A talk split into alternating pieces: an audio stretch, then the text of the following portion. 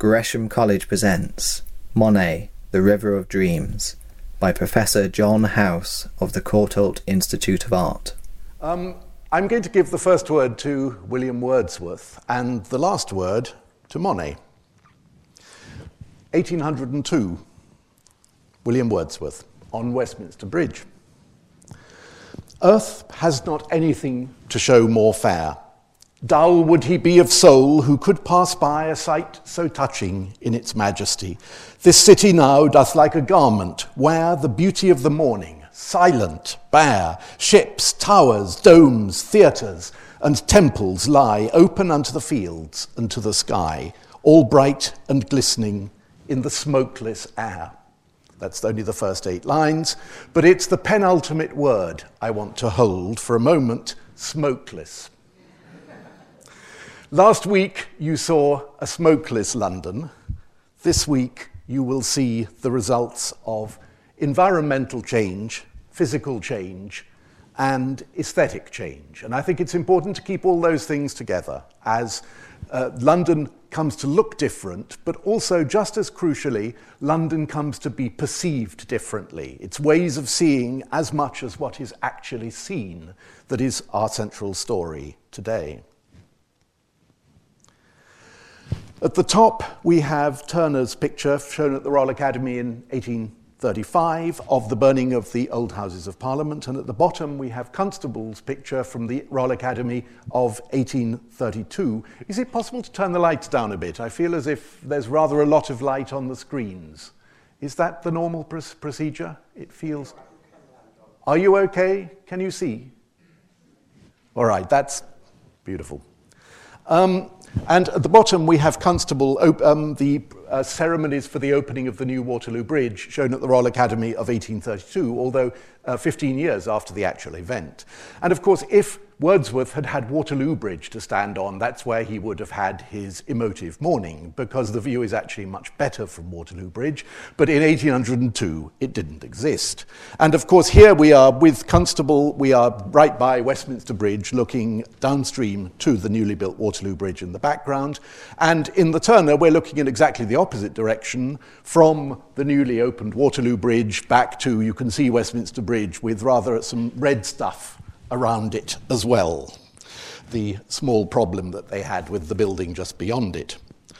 Um, but the point I want to make is here that these are, in a sense, history paintings. These are paintings about the physical history of London, about the major changes of London, but they're also paintings that do engage, in some sense, with the atmosphere of London as well, with the physical ambience, the air that creates, that created London's extremely distinctive tenor and indeed very distinctive smell. Now, the changes are mapped out gradually in a number of texts and images, the changes of perception as well as the physical change. And one of the most pioneering of these images is in an essay published by the French writer, the French polymath Théophile Gautier in 1842, which I'd like to quote for you because it does seem to me to usher in the Thames that we're going to be looking at and a Thames that is the absolute antithesis of the crystalline vision of Canaletto, and indeed of Wordsworth's smokeless air. This is sunset as viewed from the customs house down in the docks, which we'll see in a moment. I'll never forget the magnificent spectacle that presented itself to my eyes. The gigantic arches of London Bridge stood out as dark silhouettes against the setting sun. A long trail of fire sparkled along the lapping waves. Clouds of violet smoke and fog bathed the space as far as Southwark Bridge, whose arches one could see vaguely brushed in. And on the south bank, the lines of the horizon were happily punctuated by monumental chimneys, which one could take for votive columns, if Ionic or Doric capitals were in the habit of belching forth smoke. Their vigorous tones made the orange and lemon yellow tones of the sky stand out still more. This smoke, spread over everything, blurs harsh angles. It veils the meanness of buildings. It enlarges views. It gives mystery and vagueness to the most positive objects. In the smoke, a factory chimney readily becomes an obelisk. A warehouse of poor design takes on the airs of a Babylonian terrace.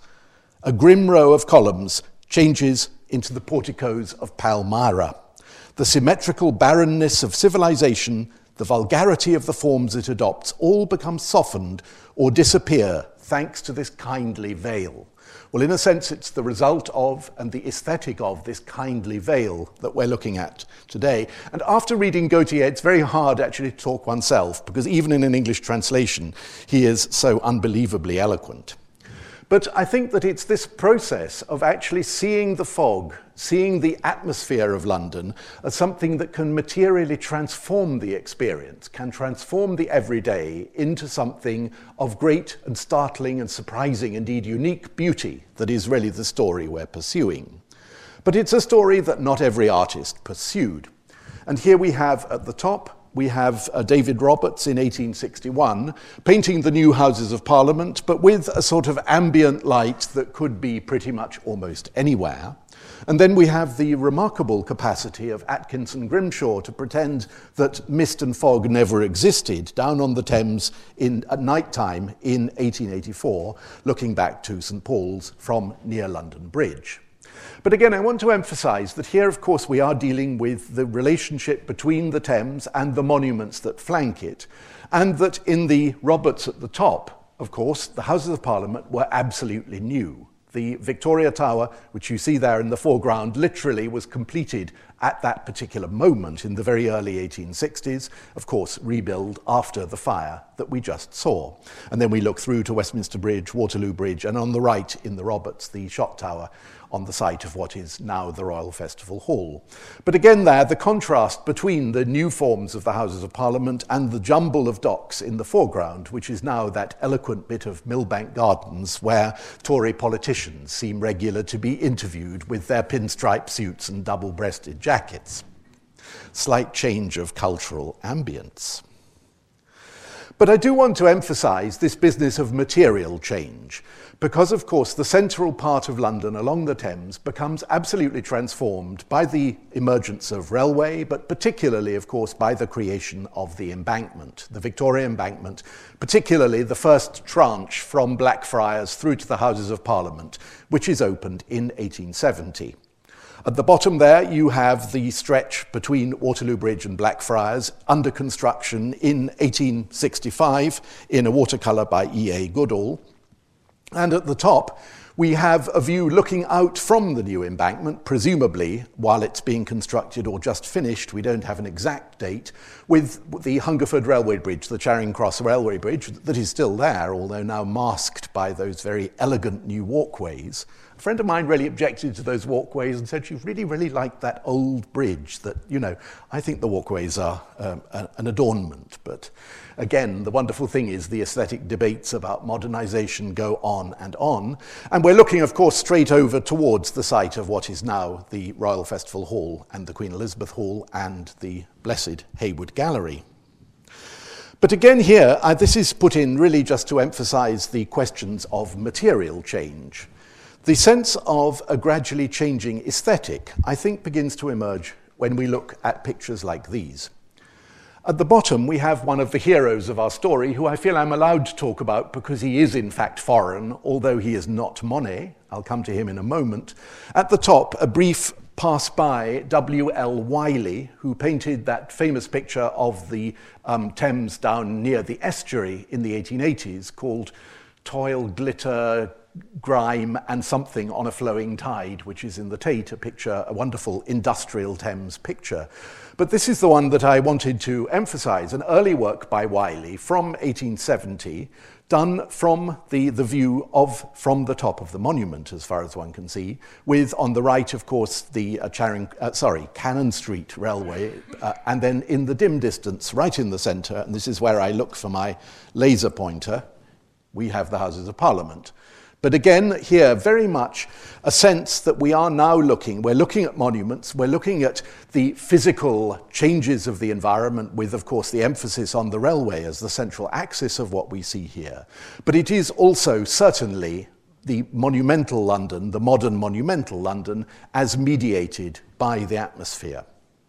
And when we come to Whistler at the bottom, this is one of the very earliest of his Thames scenes, which are essentially pictures where the fog is the predominant element. This is a picture that appears to be as early as the mid 1860s.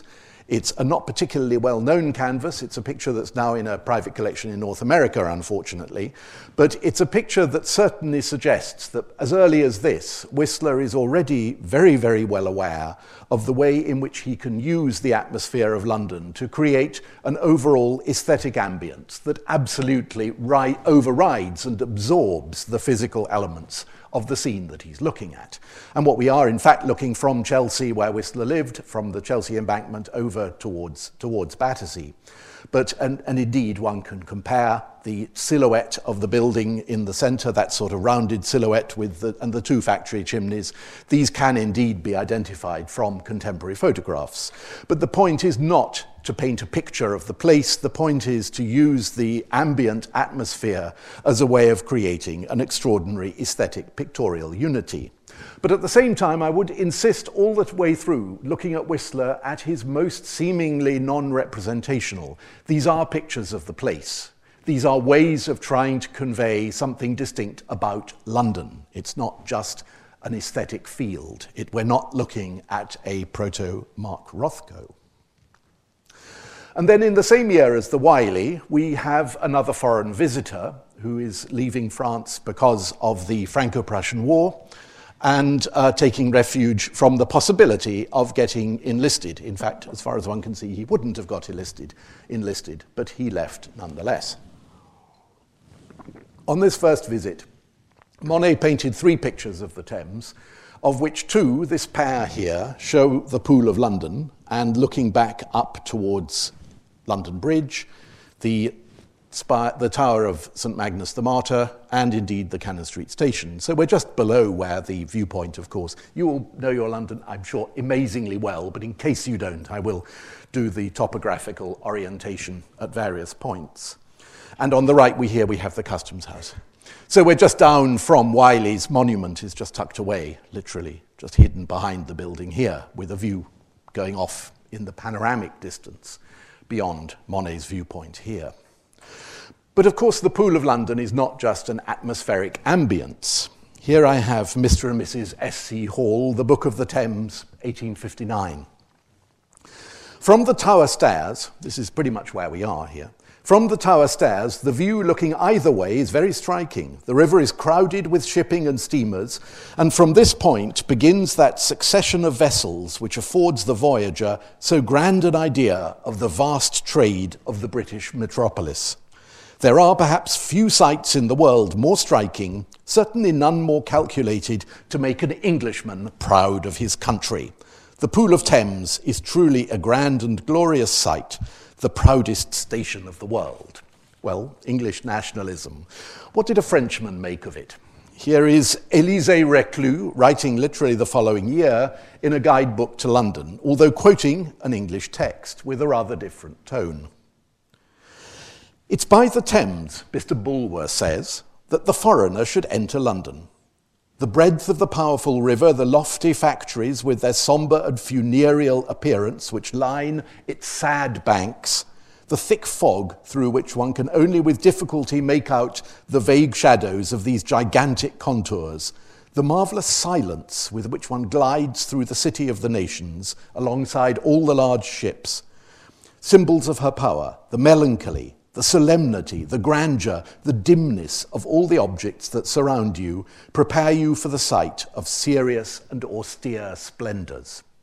I think there's an extraordinary combination here between a sense of the sort of ex- gradually exploding commercial power and indeed maritime power and temporal power of Britain, London, England, the, the, the, conglomerate, but also a sense, a very, very strong sense of a very particular aesthetic quality in the experience of going through London. And here is Monet doing just the same thing 10 years later, coming up into the Pool of London and playing on this contrast between the scale of it. Think of the, how different the scale of this is from um, the Seine in Paris. Monet, in fact, is brought up at Le Havre on the Seine estuary in a major port.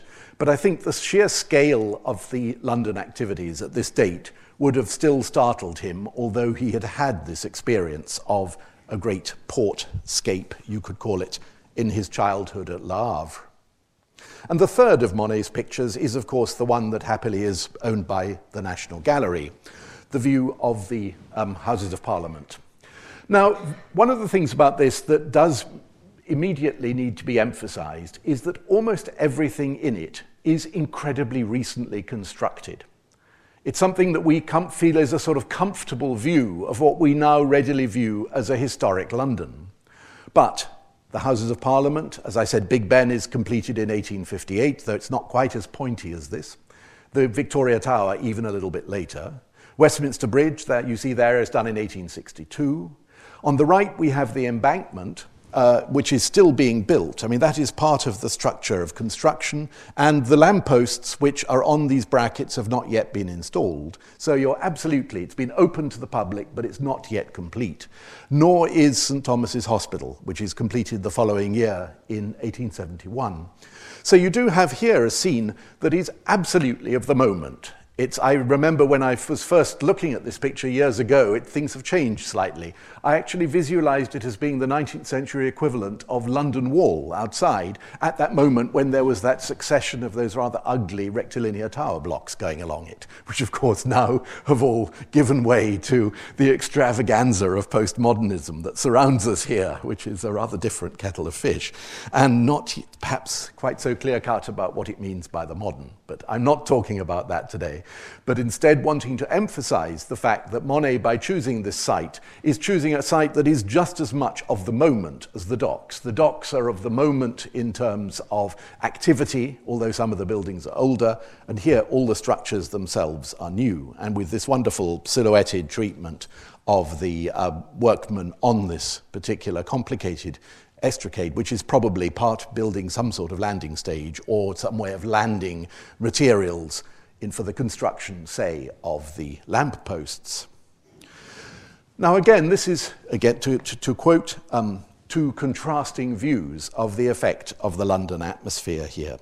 Here's Hippolyte Taine, the great French author who visits London very shortly after Monet and publishes his book on London, on England in 1872, which has some wonderful descriptions of many aspects of London life and also the London landscape. I've just spent half an hour on Waterloo Bridge. The Houses of Parliament, blurred and indistinct, appear in, their, in the distance but a wretched pile of scaffolding. Nothing is discernible, and more particularly, nothing is living except a few steamboats skimming along the river, black, smoky, unwearied insects. Great phrase. But also, of course, there is a, a a residual feeling that what is happening to London isn't part of this rather murky, seemingly illegible poetry that you feel lurking behind Taine's account, but that it just is a besmirched city. It's a city that has been wrecked by the arrival of industry. So you still have that. And I will move on to give you um, three whistlers from the 1870s while I read you the Honourable Rollo Russell from the book called London Fogs of 1880. For Londoners, the fog contaminates the vital breath of heaven, so that they lose the glorious and almost universal privilege of looking upon the clear azure above them.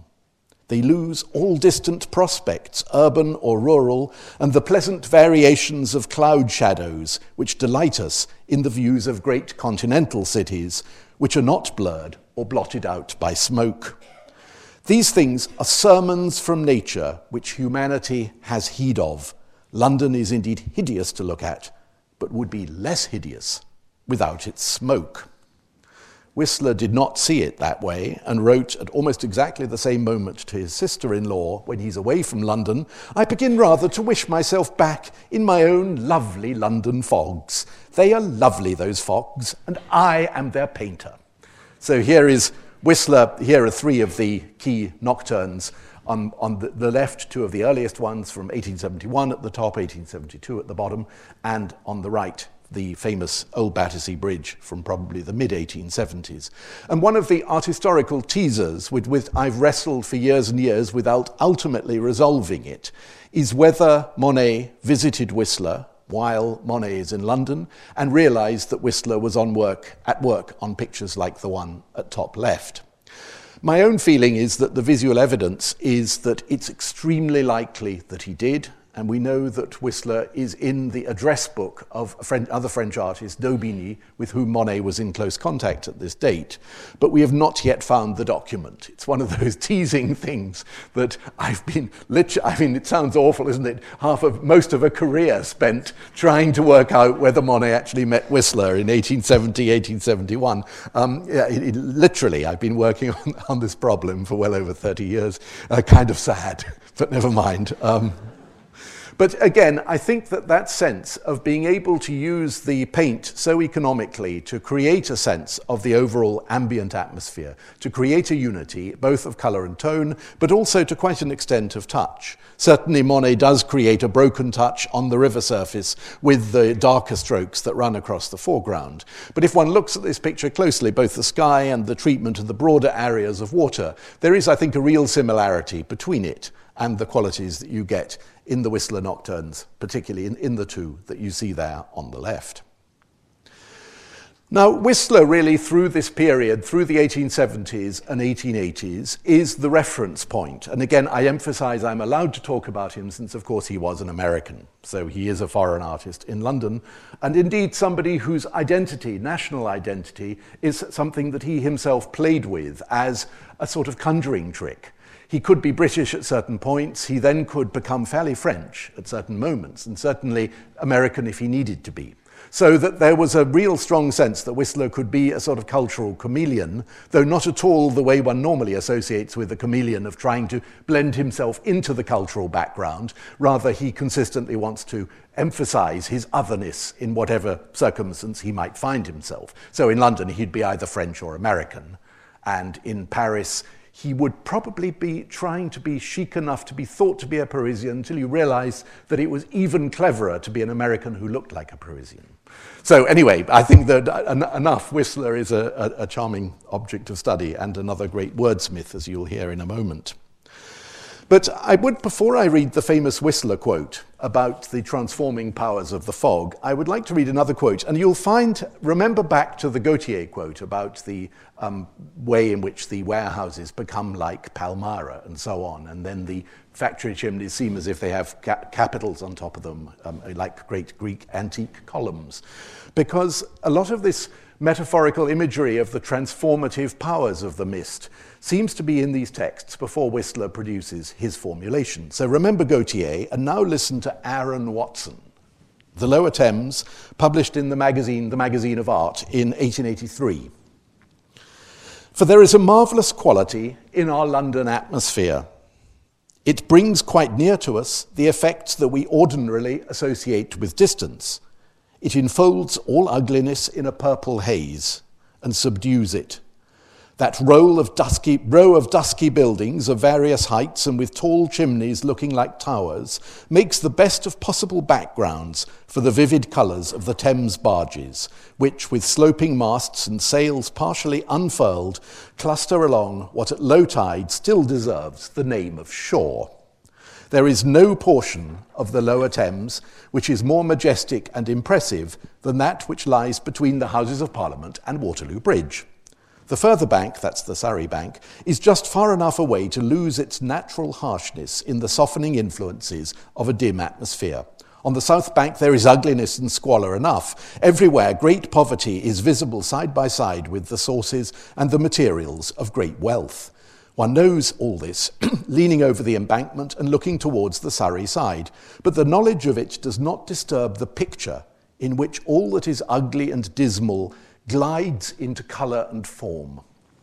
And again, I think that that's a wonderfully precise, concise statement of the fact that the effects of atmosphere in London were perceived as simply, if you like, obliterating questions of poverty, questions of the actual physical nature of urban life. It's a process of aestheticization, but again, it's juxtaposed with the knowledge of that life that is going on there on the other side of the river, on the Surrey side, through the mists. So the awareness is there, but yet a space is carved out for the possibility of the quintessential aesthetic experience, which does not have to take into account the problematic social conditions of the people who lived there. So, remembering both Gautier and that last text by Watson, here is Whistler's famous version of the same idea, published in 1885 in his celebrated 10 o'clock lecture. Uh, that's a, a 10 o'clock in the evening lecture. It's a late hour to lecture by this, wonderfully called Mr. Whistler's 10 o'clock. So you had to stay up for the privilege. Here is Whistler. And when the evening mist clothes the riverside with poetry, as with a veil, and the poor buildings lose themselves in the dim sky, and the tall chimneys become campanili, and the warehouses are palaces in the night, and the whole city hangs in the heavens, and fairyland is before us. Then the wayfarer hastens home. The working man and the cultured one, the wise man and the one of pleasure, they cease to understand as they have ceased to see. And nature, who for once has sung in tune, sings her exquisite song to the artist alone. So, again, this idea of this transformative thing, the metaphors here lead on to Venice, where Whistler had recently spent extended periods. But the idea that somehow the structures that you see silhouetted in the mists here Battersea and so on. And on the bottom left, in fact, we're looking um, upstream towards Battersea on the left and Cremorne Gardens on the right, the celebrated pleasure place, which is, of course, the subject of many Victorian genre painters, including, I think, the one by Phoebus Levin is in the museum here, where you can see a wonderfully sort of wide ranging profile of all the different types of people who went to Cremorne Gardens for different sorts of entertainment. But here Cremorne Gardens, with all its reputation, is reduced to a series of lights reflected mysteriously across the water. Again, the social element being drained out in favour of the aestheticised effect. But yet its title was Cremorne Lights, this picture, Nocturne in, I think, grey and silver, Cremorne Lights, so that the pointer is there in the title, which enables you to make that chain of associations, but then, in a sense, withdraws them by the way in which the scene is treated. Now, perhaps the most sort of evocative statement about the issue of aestheticization comes from Oscar Wilde in 1889. One's first reaction is that this is rather silly. Your second reaction, I think, is that it's not at all silly. Where, if not from the Impressionists, do we get these wonderful brown fogs that come creeping down our streets? To whom, if not to them and to their master, by which he means Whistler, to whom if not to them and their master, do we owe these lovely silver mists that brood over our river and turn to faint forms of fading grace, curved bridge, and swaying barge? The extraordinary change that has taken place in the climate of London in the last 10 years is entirely due to this particular school of art. One does not see anything until one sees its beauty. Then and only then does it come into existence. At present, people see fogs not because there are fogs, but because poets and painters have taught them the mysterious loveliness of such effects. There may have been fogs for centuries in London, I dare say they were, but no one saw them, and so we don't know anything about them. They didn't exist until art had invented them. And I think that's a fascinating statement of the sense in which our, our vision is conditioned by cultural frameworks. There am I moving from wild to being pedantic academic. I'm sorry. That was not a rather downbeat way of summarizing this very eloquent passage of Wilde. But again, it reminds one that these frameworks are absolutely cultural. They're not just simply about unique individual subjects going out into a physical environment and experiencing their surroundings, but rather they're about something much more complex than that, which means that that we can only process our surroundings by a chain of associations which attribute values to the different aspects of what we see. And what we've got here is this dramatic value shift from the um, for, uh, appreciation of the monuments, the appreciation of the physical things, to a sense that the place acquires its poetry through this apprehension of the atmosphere and the way that the atmosphere actually transformed the experience of the mundane into a metaphorical level, into a form of personal internalized dream, if you like. And even the solidly materialist Emile Zola was, to some extent, party to all this.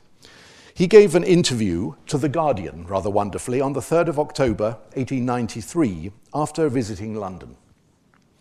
Reminded of his experiences of a London fog, Monsieur Zola said he believed that it suited the landscape, London landscape better than the sunlight.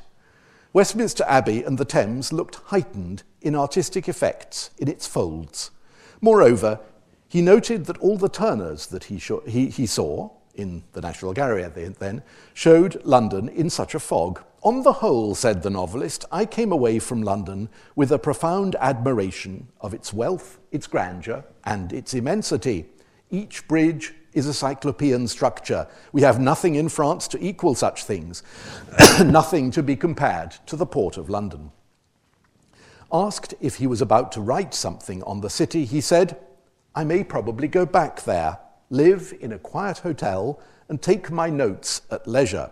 I shall introduce the Thames above all. It so deeply impressed me. Well, that never happened.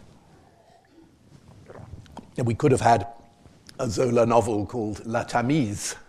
Um, actually, from what I've recently been reading, his research trips used uh, for the extraordinary novel, which I've actually, for quite other reasons, just been reading La Terre, the Earth novel, the peasant novel. Apparently, his research lasted him the inside of a week, which enabled him to write 600 pages of sort of ghastly, tragic, sort of semi pornography um, of a relentless relentless sort, which implied deep, deep level knowledge of the whole fabric of rural life. But what I want to come back to is his idea of going to live in a quiet hotel. Because the quiet hotel he would probably have gone to in the 1890s would have been called the Savoy. And here you have it on the right with a set of engravings. These are both from Eric Cheynes's book about London and the Thames. Um, here you have a publicity engraving from a magazine emphasizing all its facilities on the right. It's, of course, about to be reopened, as we know. And on the left, and this is, I think, the most important thing for my argument, you've got the fact that by this date, the fog, the London atmosphere, was already part of the tourist appeal of the city. Because here we have our terrace looking down on the river.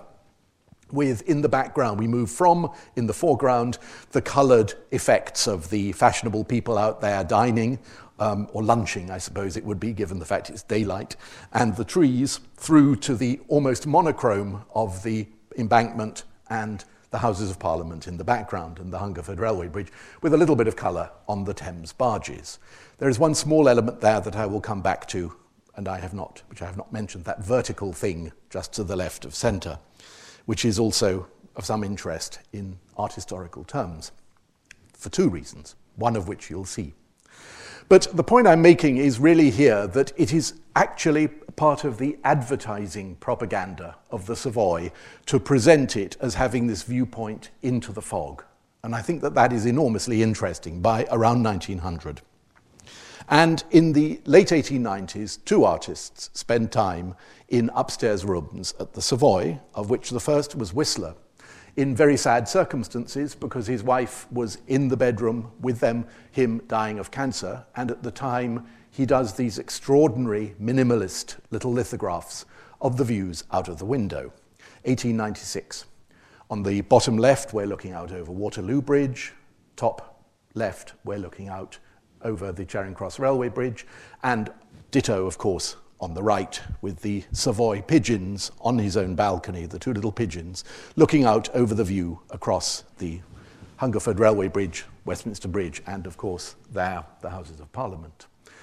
So he finds lithography at this moment, at this very difficult moment, an uh, the only medium he can really work with, but also a medium tremendously well suited to rendering these effects of atmosphere, in this case, entirely tonally, of course, entirely in monochrome. And three years later, and I think again, very possibly, again, the Whistler and Monet, we know by this date, knew each other, but uh, we, we, they do become quite good friends, documentedly quite good friends in the late 1880s and early 1890s. but we still don't know whether or not Whistler met Monet at some point and told him, or perhaps Monet saw these prints, copies of these prints, and suggested to him that a visit to the Savoy might be a good idea. Monet certainly had been toying with the idea of coming back to London after his first visit there in 1870 1871, and he pays a couple of short visits without painting, one in the late 80s one in the early 1890s.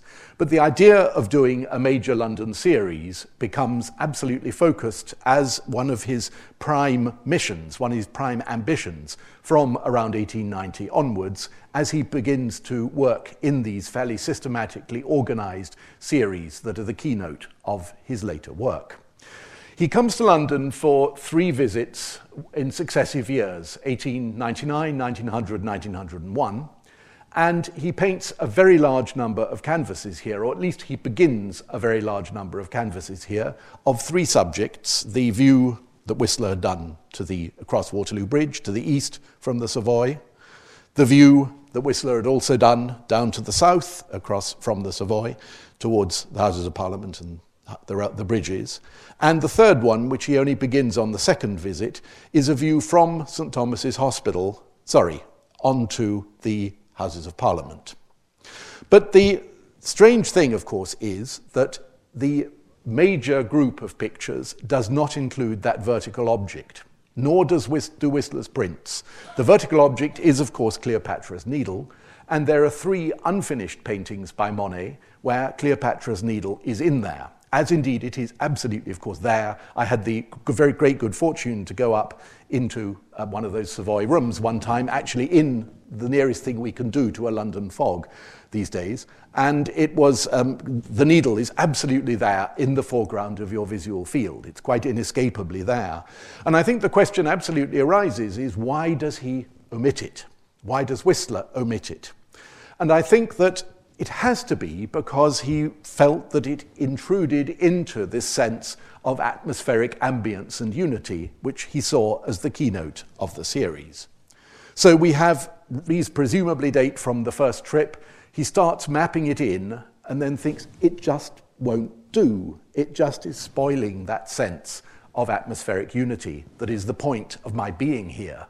And decided he would, it's not, as far as I can see, been erased from the other pictures. I've looked quite hard to see whether there is a hidden columnar form in the foreground of the other ones, and I've never found a pentimentoed out version of Cleo's needle. But he just decided it wouldn't do, and so he dropped it. And I think it's really important that he felt that that freedom was something he had to manipulate his scene. His aesthetic or ethic, if you like, of a certain form of naturalism did not stop him from dropping the needle.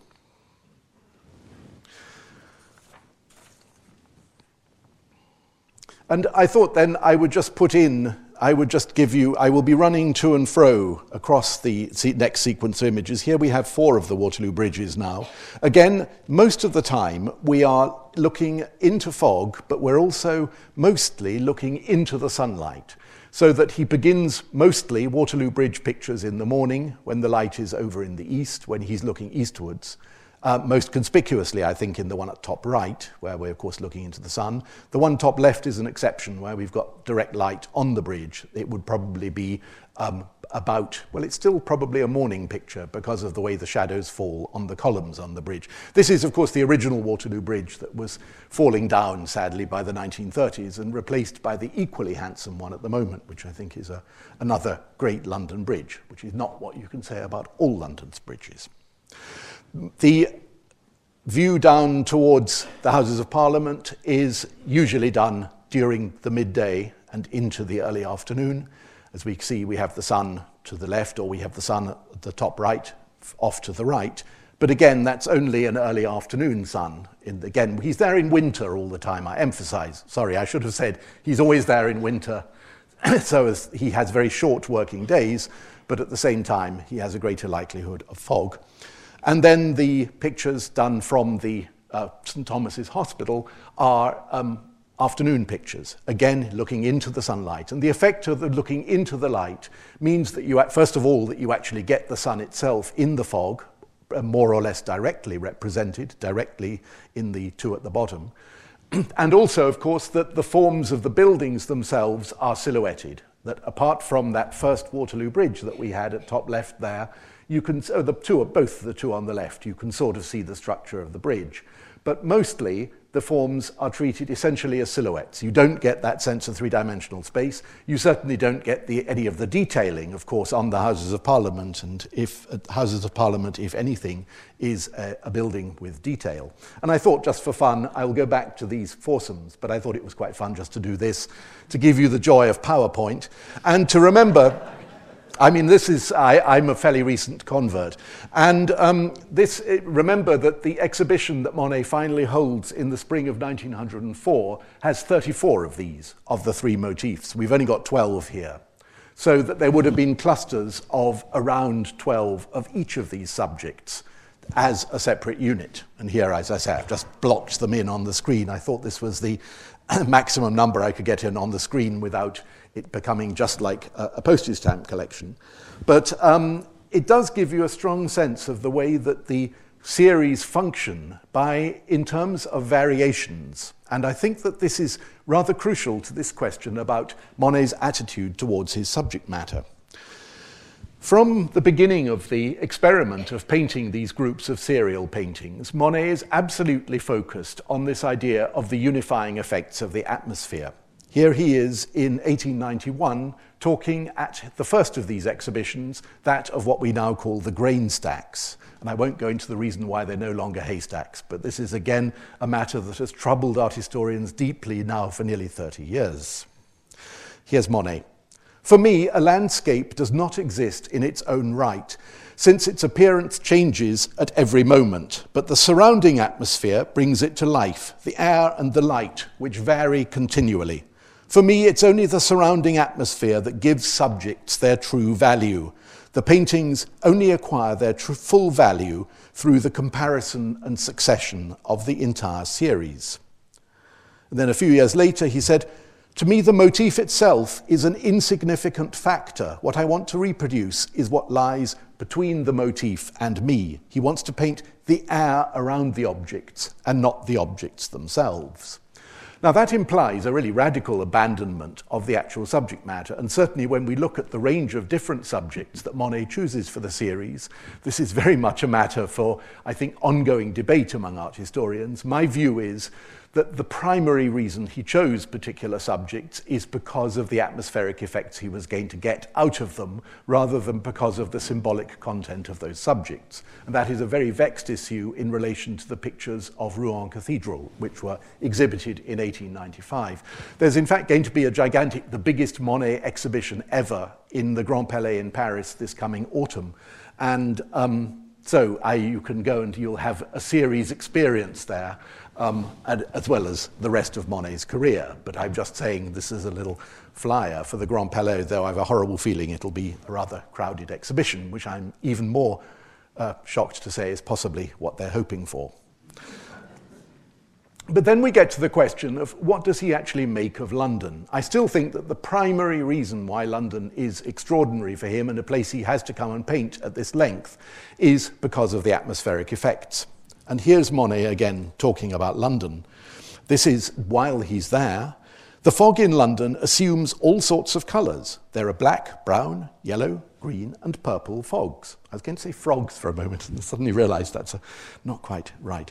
Um, and the interest in painting is to get the objects as seen through all these fogs. My practiced eye has found that objects change in appearance in a London fog more and quicker than in any other atmosphere, the challenge is to get every change down on canvas. Well, here is Monet very much presenting himself as the naturalist.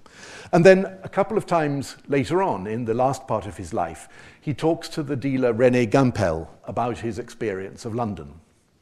What I like most of all in London is the fog.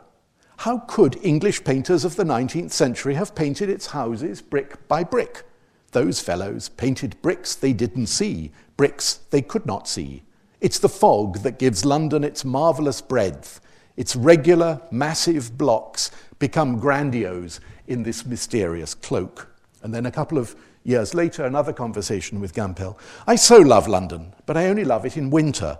In summer, it's nice enough with its parks, but that's not nearly as good as the winter with the fog, because without the fog, London would not be a beautiful city. It's this fog that gives it its breadth, its magnificent breadth. Its regular blocks, regular massive blocks, become grandiose in this mysterious mantle.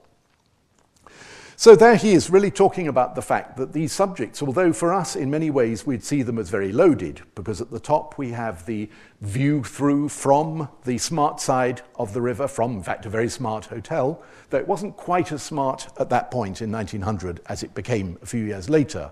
Monet came back a few years later and said it had been rather spoiled, that it, too many millionaires, I think he felt, although he was one himself, but he didn't like to play on that. So we've got the contrast here between our viewpoint on the smart side and the industrial Surrey side, which is, of course, played on in some of those texts I've read you. Then in the middle, we've got, of course, the symbolic site of the Houses of Parliament, and ditto at the bottom. So you could certainly see these as pictures that are absolutely about London's great sites. But at the same time, I think it would be right to say that the primary motivation for choosing to paint here and also choosing to paint those scenes was because the particular configurations of forms acquired these effects, these extraordinary veiled effects in the London fogs. And he tells us in a um, a letter, eh, sorry, in an interview later on about the problems he had on his, uh, in his Savoy Hotel balcony. At the, at the Savoy Hotel or at St Thomas's Hospital, from where I took my viewpoints, I had over 100 canvases on the go of a single subject. Not quite true, but never mind. By searching feverishly through these sketches, I would choose one that was not too far away from what I could see, from the effect that is outside. It, but in spite of everything, I'd change it completely. When I'd stopped work, shuffling through my canvases, I would notice that I'd overlooked precisely the one which would have suited me best and which was at my fingertips. Wasn't it stupid? But I think we have to imagine that as a perfectly realistic scenario that he would have all the pictures around him, and as the light changed, he would have them all half visible so he could quickly pick one up that looked more or less like what is in front of him. But the process was much more complex than this. This sounds like it's all done like the celebrated Impressionist sunrise, the whole thing meant to be, in principle, done in half an hour. He had three long visits to London for two or three months at a time. He leaves London last in the spring of 1901. These paintings are finished for exhibition in the spring of 1904. And it's, many of them are dated 1902, 1903, 1904, which are years when Monet was not in London. So and we know from letters too that he was basically spending his winters, every winter, reworking the London pictures back at Giverny. In the summer, he was painting the water garden and redesigning the water garden. In the winter, he was working away at the London paintings. So that the final results of these paintings are not, I think, at all closely related to the way they would have looked when he finally left the London painting uh, period in the spring of 1901. And that does, of course, imply something about the idea sense that there is an idea of London lying behind them, as well as simply the fruits of direct observation. And I think there's one wonderful moment in his time where he makes this, in his time in London, where he makes this very clear that he's not just working from immediately what he sees, but that there is a preconceived idea about what London ought to look like. And this is at one point where he finds that there is a period of successive days where, damn it, there's no fog. And there are some wonderful descriptions where he sits on his balcony drumming his fingers, saying, Can't those people out there in the factories quickly stoke up their factories so that it starts belching out a whole lot of filthy, polluting rubbish? That's not the phrase he uses. Um, smoke. But what he says is that he has started painting some of these pictures when there isn't much fog, but he says he's very worried about them because they are not London like enough. And that is extraordinary because, of course, he's here and painting London. But it means that he has an idea of what a London like picture ought to look like, and that is pretty much what we see here this range of different atmospheric effects. But it means that even when he's working from nature, he has some preconception about what should be the dominant tone of this particular series. And that dominant tone is one that when the winds are blowing and the people in the factories have not yet stoked up their furnaces, he just cannot find as he looks off his balcony. But I think it's a reminder, really, of how much of even the type of artist who is working from nature, trying indeed, in principle, to work directly from what he sees, although he has to rework it to turn it into a finished picture, but how far he is also working towards some preconception of what his subject ought to look like. And in this case, and this is really my concluding point, that the London that London ought to be like this. London ought to be this extraordinary parade of polychromatic fogs that transform the brick by brick of the city into these magnificent monuments in paint, not in reality. It's that process of transformation that is, of course, the fundamental point.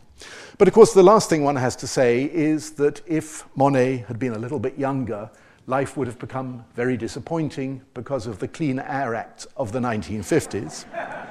and I must say, I, and I suspect one or two of my audience, am old enough to remember the last of the pea soupers, or pretty much the last of the pea soupers. I was at school in London for the first winter in 1958 59, and uh, there was one in that year, which I remember vividly being in a bus. In fact, coming up from Clapham, I was in the Clapham omnibus, which is rather wonderful, which is another one of our cultural stereotypes.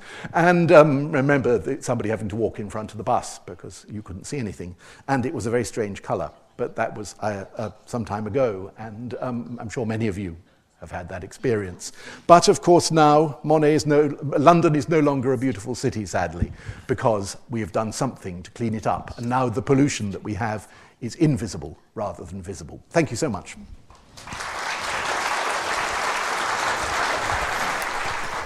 For all information, please go to our website at www.gresham.ac.uk.